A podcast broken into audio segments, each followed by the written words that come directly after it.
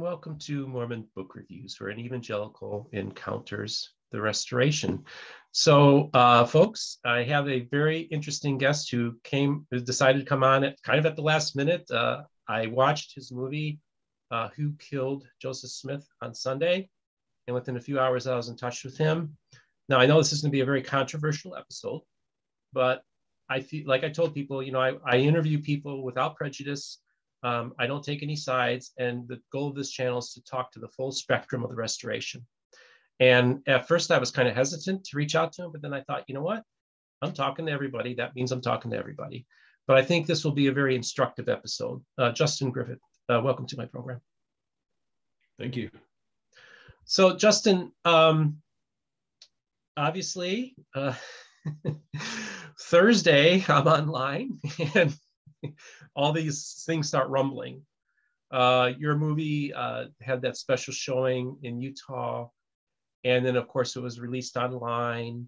And then I had a few of my listeners send me links on Sunday to the program, to, to your movie. So I had the opportunity to watch it.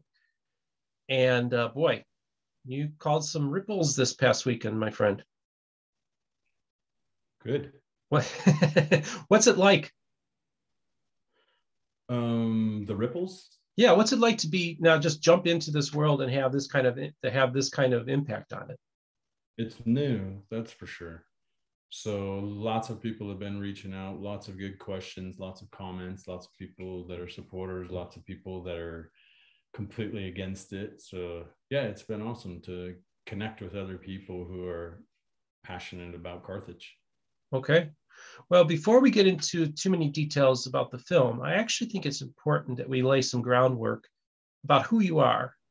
I'd like for you to tell me a little bit about your faith journey, um, just your background, and just uh, what kind of, you know, uh, fa- family you were raised in, all that kind of stuff. Just, just tell us a little bit about your backstory. Okay, so I was born and raised in the LDS Church, and my family goes back all the way to Kirtland and great family, you know, the best family and love the church, love everything about the church. Um, went on a mission to Greece, graduated from BYU, um, married in the temple, have three kids, um, been married for 25 years, does that give you a well, pretty you, good idea? The normal guy, normal member of the church, right? You, you check all the boxes, right? so, um, and how would you describe yourself? Like basically, you're just true blue Mormon, just you know, uh, word of wisdom, tithing, all that kind of stuff, right? I was, yeah, temple recommend holder. Loved going to the temple. Uh, went to the temple once a week for 20 years. Uh, wow. Really enjoyed that experience. Uh, I even I even did my home teaching and ministering faithfully, if that gives you an idea of how uh, committed I was to being wow. a member of the church.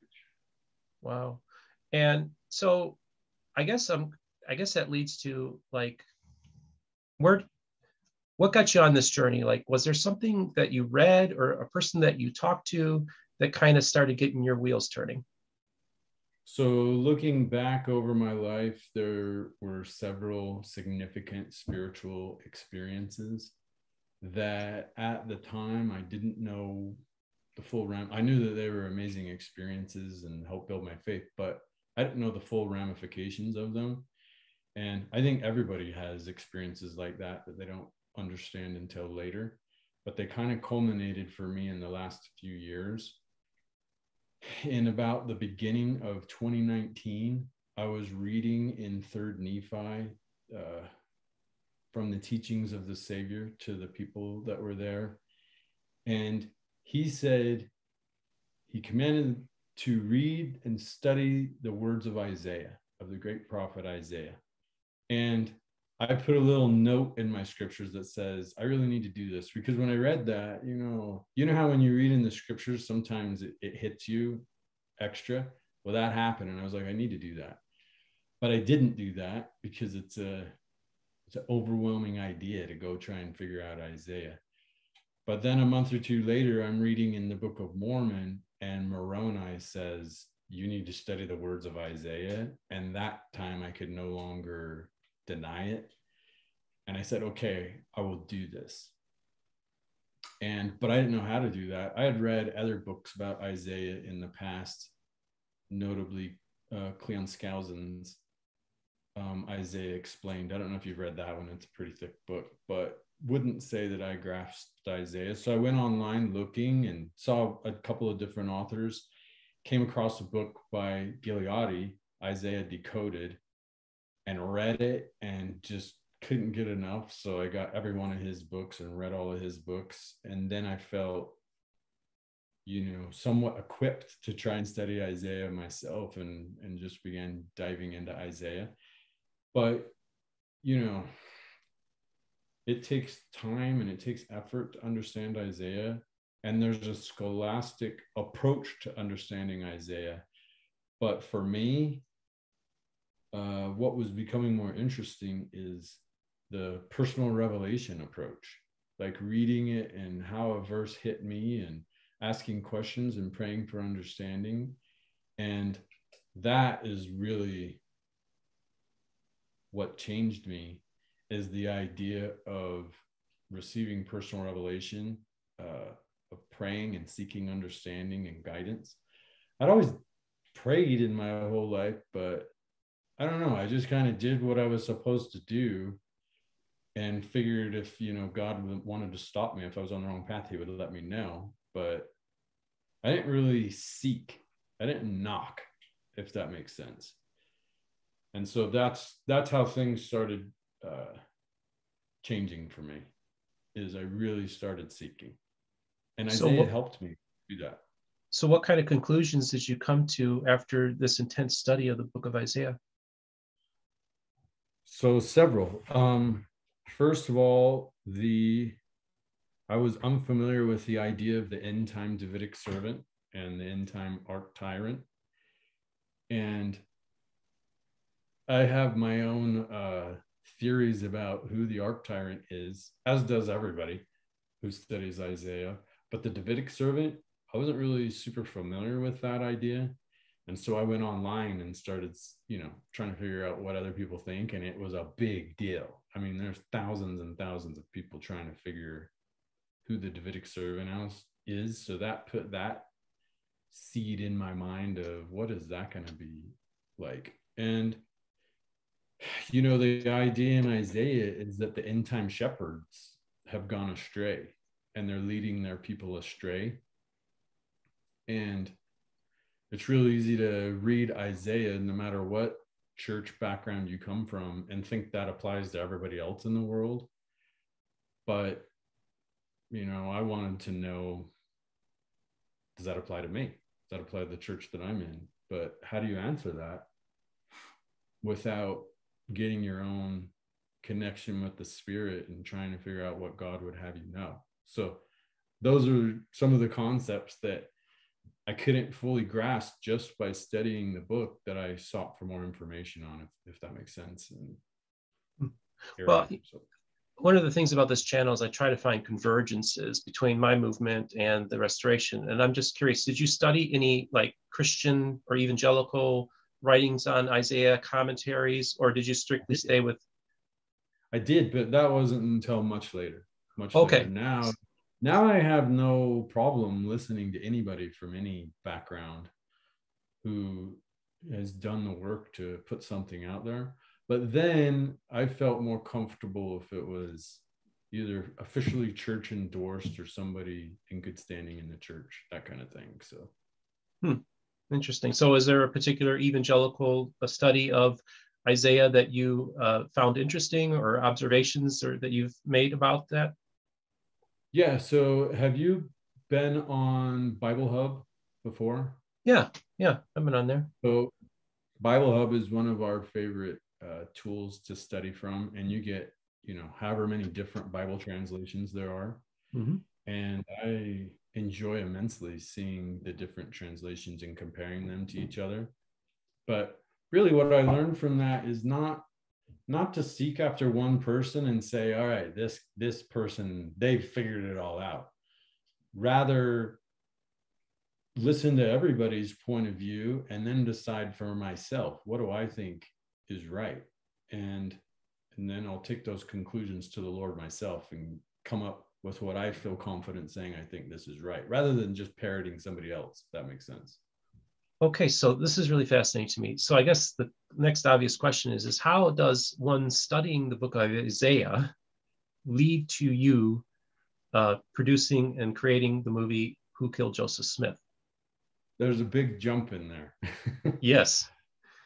Um, well, on the path of receiving your own guidance from the Spirit, um, if you decide to pursue that diligently as a member of the LDS Church, eventually you're going to run into a revelation that you receive that contradicts something that the church teaches or the prophet is saying to do, it's going to happen. And you're going to have to decide how to approach that. And that didn't happen for me at first. You know, everything I was learning was going along just right along nicely with everything I had grown up with. And I had um, some experiences where if you're trying to come to the Lord, if you're trying to get closer to Him, one of the first things He does is let you know of the idols that you've placed between Him and, and yourself. And these are not things you'll find in the scriptures necessarily, and they're not things you'll find in the church handbook, but they're things that the Lord knows are coming between you and Him. And He asked me to give some of those things up like for instance i had a very expensive fast uh, car that i owned and i loved that car and the spirit was like that car you bought it it's just for pride. You bought it for pride. And i couldn't i can't ignore that. It was true. I had bought it for pride. And so i had to give that up. And that was not an easy thing to do. It wasn't the end of the world. It's not the hardest thing to do either. But I followed through on that impression that I had received from the Spirit. And then that brought me closer to the Lord. It made things a little bit more clear, easier to pray and understand. You know, you just get light in your life when you follow the impressions of the Spirit. So I'd already had a number of those experiences where I began to trust um, what I was being led to do by the Spirit. So when one finally came that contradicted what the church did, I couldn't just easily dismiss that out, that away. Earlier in my life, I could have. If it con- if I get a thought or an impression or hear something from somebody that goes against the church, it's easy to kick it out and say that that isn't true. But in the scenario I was in, it was not easy because I had these experiences with the spirit. I knew this was the spirit. And that was the big leap of faith. And I went through with it and I trusted it. And I figured, I guess, all right, let's say I'm wrong about this. I can go back, I guess. But regardless, I went through with it. I believed it was the spirit. And so let me ask you, what, how would you respond to an LDS uh, member of the Church of Jesus Christ of Latter day Saints who would go to you and say, you are being deceived by the adversary. That once you have a personal revelation that contradicts the prophet or the church, that's the adversary talking. That's not the spirit. Well, I would explain exactly what I just explained to you. Is mm-hmm. normally mm-hmm. I would totally agree with you, but in this case, I already had this experience and trust that it was that it was legitimate, and so I just couldn't easily dismiss that and so I planted that seed to watch what fruit grew from it. And it ended up being a positive thing in my life, something that brought me closer to the Lord. So how can I how can I deny that? But then now you're left with okay, why would the prophet say something that goes against what the Lord would tell you through his spirit? And when you come up with your answer for that and your way of dealing with that, then you can move even further forward until you get on a path where you just seek the truth. You don't want all of these tainted stories. You don't want the traditions. You don't want someone else telling you their thoughts about it. You just want what does the Lord want? What is his truth? And when you go on that path and you're open like that, when you have a broken heart and contrite spirit and approach it as a child and you're willing and you're believing that the Lord can teach you, you know, all sorts of things start coming into your life that you've never experienced before. And you're open to them. To where before you just would have, you know, and immediately kicked them all out. And now you're open to exploring and learning and seeing is this something, is this the word of God or not? So that's what led me to questioning Carthage rather than just accepting the narrative. That's what led me to questioning it. So what makes sense? Yes, it makes it makes sense. You know, I come from the charismatic movement, so the language you use is very familiar to me. Um, so it, it doesn't scare me. You know, like there might be some Christians that it would, it doesn't. And so I, I come to this with understanding. So I guess you brought it up, Carthage. What was it that drew you to Carthage? Now, at the beginning of the movie, you had mentioned how you had been down to Nauvoo and you never yeah. but and you had the opportunity present itself to go visit carthage and for whatever reason and you still can't quite figure out why you decided not to go um, yeah. and so it was a long time later that you to, you make that journey to carthage maybe let's start there so when i was 17 i uh, had the opportunity to go be in the nauvoo pageant and participate in that and went out to Carthage. Wonderful. Loved that experience. Had, you know, a really good spiritual, strong experience. Being there in Nauvoo was just incredible. And a group did. They said, Hey, let's go over to Carthage. And I said no. And I wasn't, it's so looking back, I don't know why I said no, because everyone that asked, let's go visit everything. I visited everything. I was so excited about it. And so I always thought about that. And I think that's one of those experiences that make no sense until later in your life when you start stitching that stuff together i can see okay maybe i wasn't meant for carthage at that point but you know now um, i was ready i was ready for it now in the movie i i just want to ask a little background here because it shows you uh, driving to carthage and filming yourself there. Was that the first time you ever been there when you actually filmed, or did you go there, do some preliminary work, and then come back and film? No, that was the first time.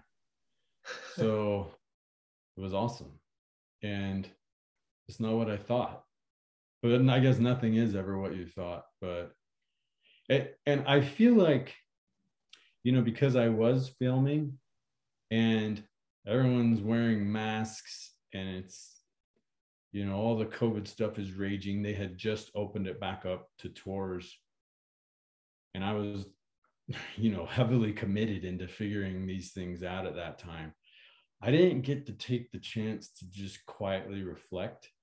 And i would like to go back and do that someday you know it, it did hit me in time uh the severity of what happened you know have you been have you been to carthage Mm-mm. It's one place I haven't gotten to yet. The room's very small, and that hits you. And but you know, I I realized that this is where they were murdered, and that kind of thing just hit me strongly. But I was hoping maybe to feel the spirit of their testifying about these two great brothers. I didn't have that experience there, so I hope to go back and have that sometime. So, if, when you if they'll let me come back. well, and I want to get back to doing some of the filming. Uh, you did some really interesting things, but so when you were on your way to Carthage, you what were what were you you had to have had some preconceived ideas or that you'd done some research that caused you yes. to go there. So maybe tell me what was your mindset going there? What were you uh, what, what was your worldview at that point? Okay, so I'll give you a little bit of background. Um, somebody had shared with me the Carthage conspiracy online. I don't know if you've watched that YouTube, but that I showed in the movie that um, had planted a lot of thoughts in my mind. When I first watched it, I wasn't familiar with that there's any question whatsoever about the narrative. And that was like, oh no, there's all sorts of questions. So I wanted to find that guy that was on that video because it's not a very good quality recording and I just wanted to talk with him and see what his thoughts were, but I could never track him down. So I talked with John. I've been John friends with John for a few years. And John was like, Yeah, I know all about that theory. I was doing it even earlier, talking about these things. And I'm like, Well, tell me, tell me what's on your mind.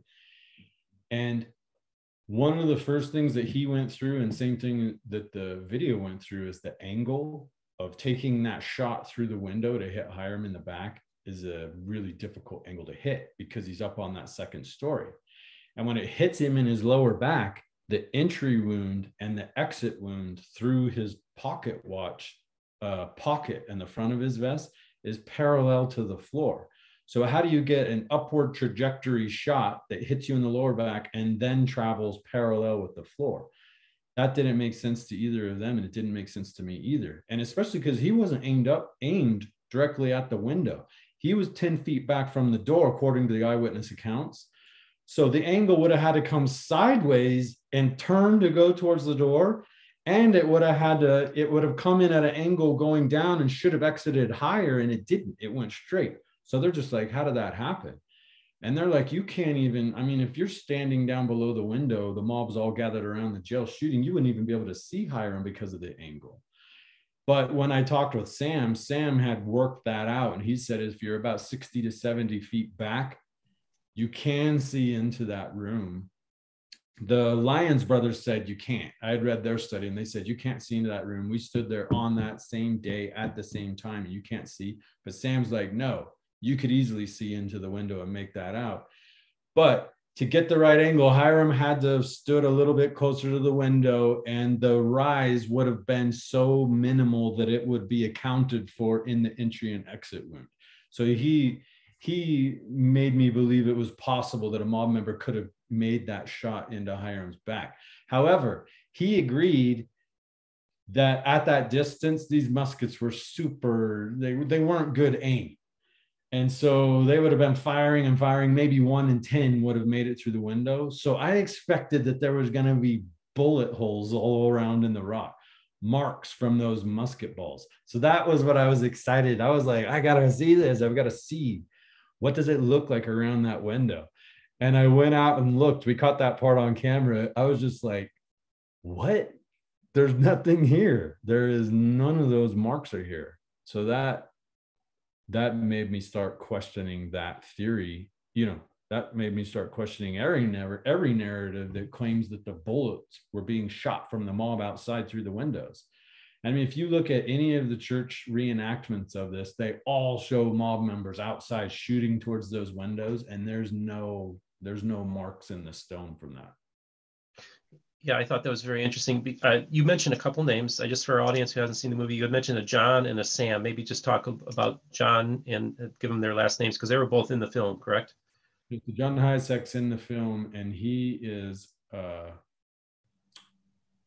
a researcher of all early Mormon things. He has the largest private collection of Mormon artifacts of anyone in the world. I think he has over 250,000 pieces and he lives close to the area. He's been there many times. He's studied it out many times. But his theories came from a document standpoint, just reading the documents and tracing the documents and journal entries and newspaper articles to figure out that something wasn't uh, something wasn't adding up from the eyewitness testimonies. So it was great to talk with him and listen to his ideas and then Sam Weston, the other one, Sam uh, works at the Church History Museum and he's retired now. He spends a lot of time on church history and he's especially good at Carthage.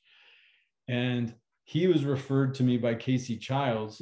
Casey Childs painted the painting, A Poor Wayfaring Man of Grief, that is in um, the museum. And that painting has two parts. In the first part, he consulted with the Lyon brothers. And then the second half, he consulted with Sam. So he's mixed his theories in his painting, which is kind of interesting if you know the history of the different theories, because the painting doesn't make sense because of that. But it's great painting. So I talked with Casey, And as I was, Casey had to do his own work to figure out, you know, what happened at Carthage, and he had his ideas, and he was a great guy to talk with, and he's the one that referred me to Sam. So I went and met, and Sam was very gracious. We spent the afternoon together, just talking about Carthage. It was fantastic. And then I met him later when the museum opened back up. Went down and looked at the artifacts with them, and it was fantastic. Great guys. Yeah. So, uh, and I want to get back to a little bit about that stuff, but I also just want to ask a quick question because this is the first thought that came to my mind was um, you had said there was no, you know, pock marks and stuff around the window if people were like firing indiscriminately towards the window. Do we mm-hmm. know of a history of any restoration to that building that perhaps could have happened? On the inside, yes. On the outside, no. It's the original stone. On the inside, there's been any number of uh, restorations done. And Sam actually is the one that has the history of all of those. So. Mm. Okay, that's interesting. So, you know, one of the things, and so obviously, for those of you who haven't seen the film, um, one of the things he does is uh, places four different theories, um, three theories that were out there already about um, the forensic uh, evidence uh, and the interpretation of where bullet entries and stuff through the door, also through using uh, David Hyrum's uh, death mask um, as a forensic evidence. Um, and so what you do is you kind of lay out four different theories. Uh, Jonathan Neville likes to call it multiple working hypotheses. Um, the idea is, you know, let's just put them all out there and see which ones fit the best, the evidence fits best with. Um, now, I'm not a forensic, I'm not, I don't know anything about, I, have watched a few episodes of CSI, I watched your movie. Of course, I watched movies like JFK, you know, talk about the magic bullet theory and stuff like that. Those kind of things interest me. Um, but I, I, just wanted to give you some props for at least, you know, say you, you, at least try to test out all the different theories. Now, I have to talk to people that are experts in this and let them watch the film and get their perspective. And I'd like to maybe have somebody come on to kind of maybe give their view of the evidence that you presented, because I think you're starting an interesting conversation. Um, so I just want to give you props. That's a very interesting thing you did there. I also want to, and, and, and just so you know, the very first one he talks about was published by BYU, like the very first time a forensic analysis was done. Maybe talk a little briefly about that. So I actually touch, including my own, on seven theories in the movie. The church's theory, okay, John's theory, the Carthage conspiracy theory, and then the Lyons brothers, then Sam Weston, and then um, Gary Smith. And then I present my own.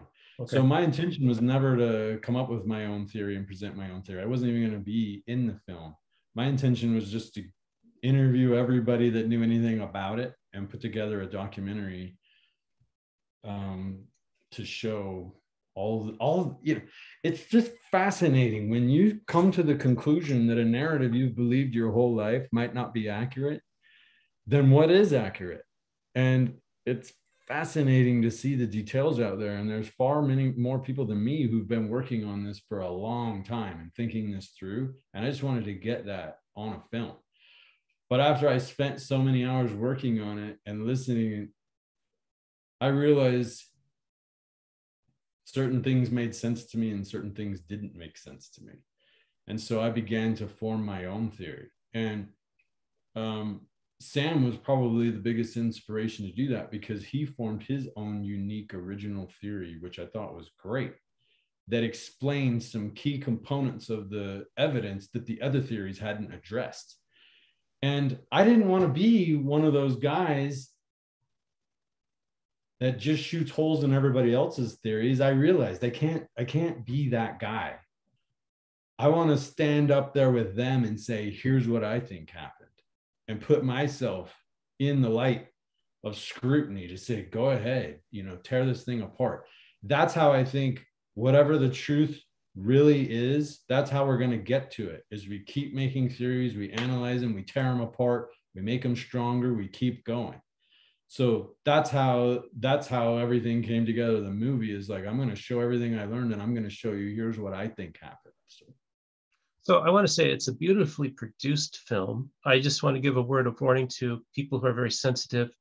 Uh, there's there's some very graphic um, violence in it because he's recreating uh, these events. He's showing several different recreations, and uh, and so that was very interesting. You know, the thing that really struck me was when you first started talking, I was like, oh my goodness, how in the world was he able to get permission to film in Carthage jail? Uh, tell me a little bit about that set you built because it was very convincing to me.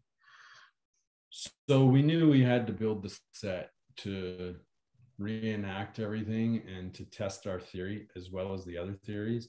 And we had a place that was all ready to go um, to build the set in, and it fell through at the last minute. So we ended up building that in Steve Sorensen, who is the filmmaker. We built it in his office. So it was nice because it was air conditioned and things like that. But it was super weird. In the middle of the night, we're pounding away building this set in an office. It was crazy, but it ended up great. I mean, exact measurements and specifications of everything, and it held all of the equipment. And it was great because it was in his office. Now we could keep it up as long as we wanted and run all sorts of different scenarios. And as we, the first thing we did was try to do the eyewitness accounts, try to reenact the eyewitness accounts, because you'll notice in every reenactment, they don't do it all the way through. They just show quips. Here's a shot, here's a guy at the door with a gun, you know, and then add that all together. So we wanted to run the whole thing through. It does not work. Let me clear something up really quick quickly. A lot of people feel like that landing outside of the door on top of the stairs is not big enough for a man to stand holding a musket with a bayonet. That's another thing I wanted to see, and it is. It's plenty big. It's plenty big. You can hold a ton of people up there holding full muskets with bayonets shooting through that door. So that wasn't a problem. But what makes no sense is you have this big band of hoodlums trying to kill all these guys, pushing on the door with all of their guns and somehow there's four guys holding them back. Well, depends on which account. One account is it's two guys, one account is it's four guys. But then as soon as Hyrum, you know, they back away, how did the mob not run into the door and blast everybody? It, that makes no sense. So when we were trying to reenact it, where they're sticking muskets through and they're hitting them with the sticks, it was so stupid. Everybody was getting stabbed with with the bayonet it was thrashing the set, the door. It made no sense. When you watch it for yourself, you're like, that eyewitness account makes no sense. So we started running through the different theories from the different people. And that's what I loved about that set is partially for filming it, it was great. But part the main reason why we liked it is so we could run through these scenarios to see how they looked in real life yeah it was very interesting to watch it. Now like i said i'm not an expert and i actually would like to have some people who've watched the film to maybe get in touch with me and we can come on because i think it's important that all all views are heard on my program. Uh you know i read a review from a friend of mine who was a guest on the program hannah Seariac, and she really uh, felt offended about your choice of music um, when the scene is shot when you're showing basically the your your theory she felt that um, it was kind of i don't know she felt like it was kind of like propaganda exploitive um, that you're trying to use this song to really affect people. I just thought maybe you'd want to speak to that.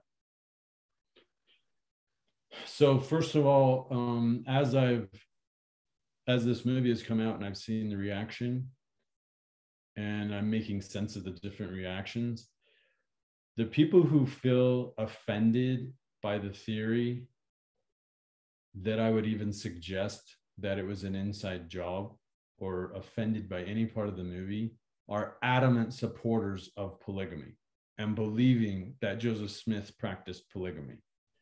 So that seems to be the root of their anger with what I'm presenting on the film.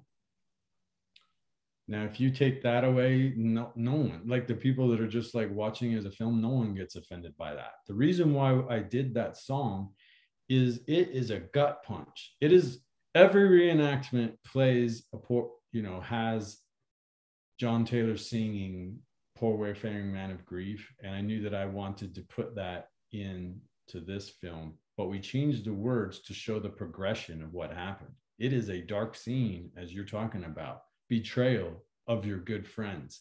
So when you, you know, the first half of the film is mostly historical, retelling the reenactment, giving some of the background. But the second half of the film is when we really start getting into the theories and here's what happened.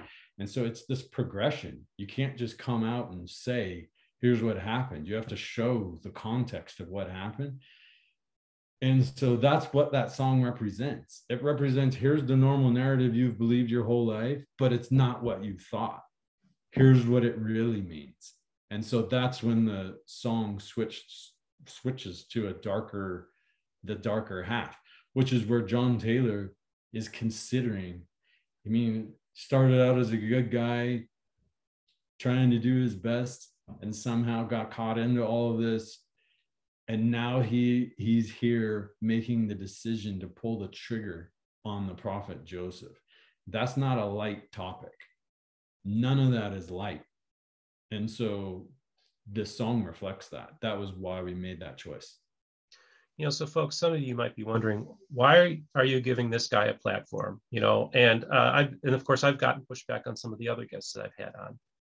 And the main thing is to have conversations with everybody now, one thing is I've been hearing from about a third of my audience are evangelical or Christian. Uh, some are actually Lutherans, Episcopalians, and lots of, throughout the world. And many of the Christians that watch my program are Christians that are interested in the restoration. Some of them are using it as research for apologetics uh, from their viewpoint. And it's just a matter of time before your missionaries are going to be knocking on the doors. And there are going to be Christians and evangelicals that are going to be presenting this film and this theory to them. So this is something that is going to be, I mean, because it's making ripples amongst the evangelicals I'm in touch with as well. So they will be using this film. I'm just giving you a report, you know, letting you all know how th- the lay of the land here. And so I thought mm-hmm. it's important that I talk to you. Um, so let me ask you, what is it? How does it feel for you that perhaps anti-Mormons might use your movie?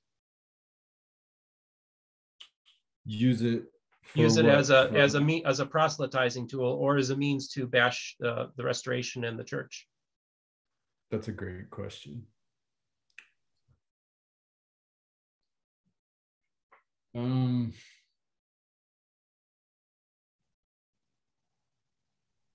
at the end of the day i mean this is going to sound harsh but i hope it does hurt when you hear about the movie and you hear about the evidence you know it's easy to just throw up your wall and say ah there's no way this could be true. But if it gets in at all and you start considering it and it hurts good. You know why? Because i want it to drive you to your knees. I mean, you quit looking at the narrative quit looking to other people for answers get down on your knees and figure this thing out. You can figure it out or you can avoid that process of asking questions and taking them to the Lord and just keep relying on whoever will verify the narrative that makes you feel the most comfortable. If that's what you want to do, then I'm like, whatever. These missionaries, when they run into people questioning, it'll just be annoying. But who cares? Nothing will happen towards getting anybody closer to the truth. But if they look them in the eye, and this happened to me on my mission, you know, people brought up the God Makers movie and it was people that were good friends that I had met on my mission. So I didn't just blow them off on, but I was like, what the heck does this mean? And it hurt. It was a gut punch. And I had to work through that. And it made me, I think, a better person that I was willing to do that rather than just ignore it. Same thing, somebody brought up on my mission, you know, 19 year old kid that doesn't know anything, and somebody brings up the connection between uh, the Masons and the Mormon temple I had no idea. I wasn't prepared to answer or talk about that at all. And I was left by myself, like, what is going on? But I was able to, you know, overcome that. But at that time, I didn't really ask the good questions. I did exactly what I said you shouldn't do, which is I turned to people who were who were willing to defend the narrative and give me excuses that satisfied where I could stay comfortable. Well, I hope that doesn't happen on this movie. I hope on this movie you say, you know what? I don't care about critics either way. I don't care about Justin. I don't care about any of these guys. I care about getting to the truth myself. I put every single study that I went through in the movie, in the credits. You can begin to study this yourself if you want. And you can come up with your own answers. And maybe you don't agree with everything I said. Great. Let's talk it through. But there's some pretty harsh conclusions that you're going to have to work through when you look at this evidence truly And the critics, like the one that you mentioned, the initial reaction to the movie, it's disheartening because I'm like, okay, you've just dismissed it. You're not going to even look into this at all. Okay, fine, whatever. But then there's other people that are reacting and they're asking questions. Well, what about this? What about this? You said this wrong. And I'm like, fantastic. That's what I was hoping for was people asking questions and continuing the conversation. This story's been buried too long. It's time to look at it and say what happened really to Joseph. You know, this movie is not for the faint of heart. I think if you're a faithful LDS and you see the portrayal that he gives, I think you will be deeply uh, offended and upset by it. So if you are sensitive, I don't recommend you watch it. But for those of you that are, out there, and it's very graphic, the violence is graphic, so just be aware of that, uh, that are interested in at least hearing this theory, because uh, the reality is, is it's like the God makers, you know, like you're going to, it's going to confront you uh, if you're on the mission field, like you did in the 80s and 90s out in the mission field. And so this will be the next thing that the, that will evangelicals will be bringing up. It will be talked about um, you know, the idea of President Taylor shooting, um, you know, the, doing all this is would be just an, an, offensive thing, and I can and I, I would equate it to an evangelical coming across a document that the apostles turns out they they they betrayed Jesus. You know, that would be a story I would not want to hear. you know, so I understand the reaction. Well, one one did. You're right, exactly. I'm saying like Peter and John, they all conspired. It wasn't, and they made it. Judas was the one that was the good guy, you know, yeah, or something. When you, you know, read the first when you read Judas the first time, were you like, "What? How could he do that?" Yeah, it's yeah. not fun, right? It's not fun right. to come to that realization. Well, the same thing happens, you know. Same thing happened to Joseph. He was betrayed by insiders. So at the end of the movie, you mentioned that um, you as a result of you um, uh, releasing this film and producing it, that you were uh, excommunicated um, by the church. Perhaps just talk to that. So it was interesting because, you know, we had been talking about the film months before the release to get a buzz going, um, but not talking about details really but when I made a first cut of it, we we were showing that to a couple of audiences, and there was a lady that claimed to have seen that cut, and she started really just bashing on it.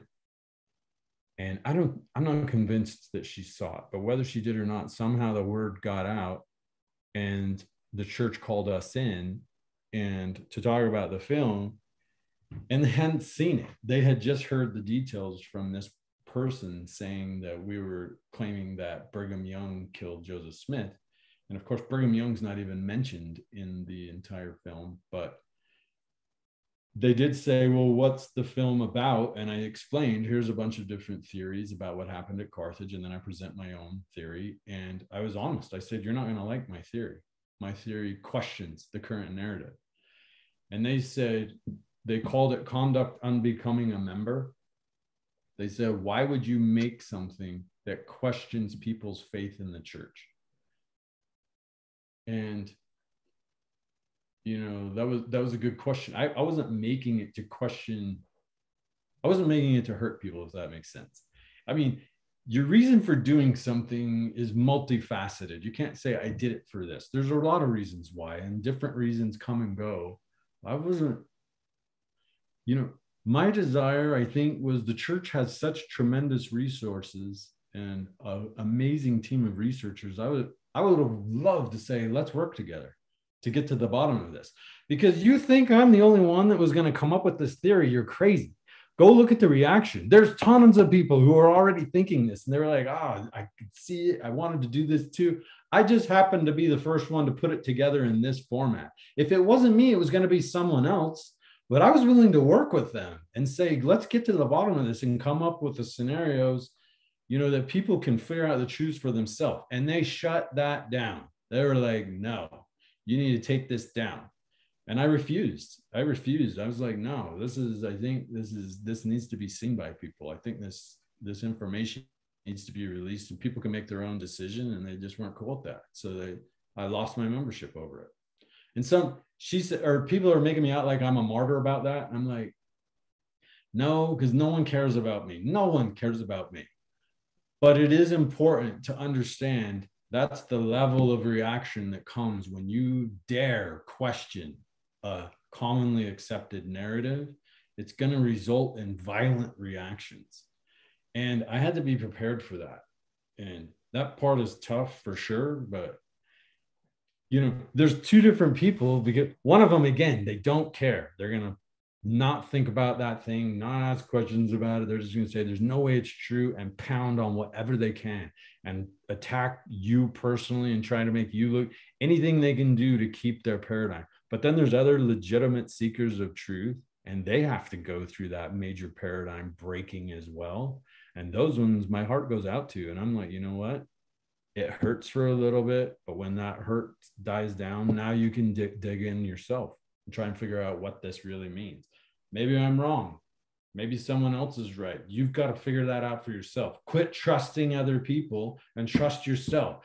Ask the questions yourself. That's what I'm hoping for. So, however details you want to give me, I mean, obviously you're excommunicated from the church. This is a very traumatic thing.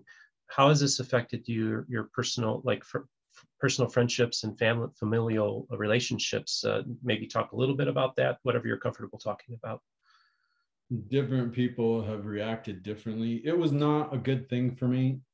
It was not a great experience. I had put my life into the church. Um, it was, it was not just me. It was my wife and I. They brought us both in together and wow. excommunicated both of us. And I asked him, I was like, you know, what do we have to do to keep our membership? And they laid out these points. One of which is we had to uh, not show this movie, and we said, "Can we take some time to go and pray about this and figure out what the Lord wants us to do?" And they said, "No, you're done. You're done." So, but I didn't just go out and talk to everybody about this. That lady I was telling about online somehow found out. Well, however she found out, she blasted all over line online, and I'm just like, okay, great. Um, but whatever. I, I don't I don't want to talk about it if it's okay, man. No, not a problem, dude. It was an experience. I can only imagine. I can only imagine. Um, so at this point, I guess I, I, I just want to ask about your personal faith. You know, how has your personal faith, uh, what role has Jesus played in this journey for you? so my personal faith is everything to me. Um, i have a relationship with the lord like i've never had before. I feel like i can go with him to my questions and my concerns.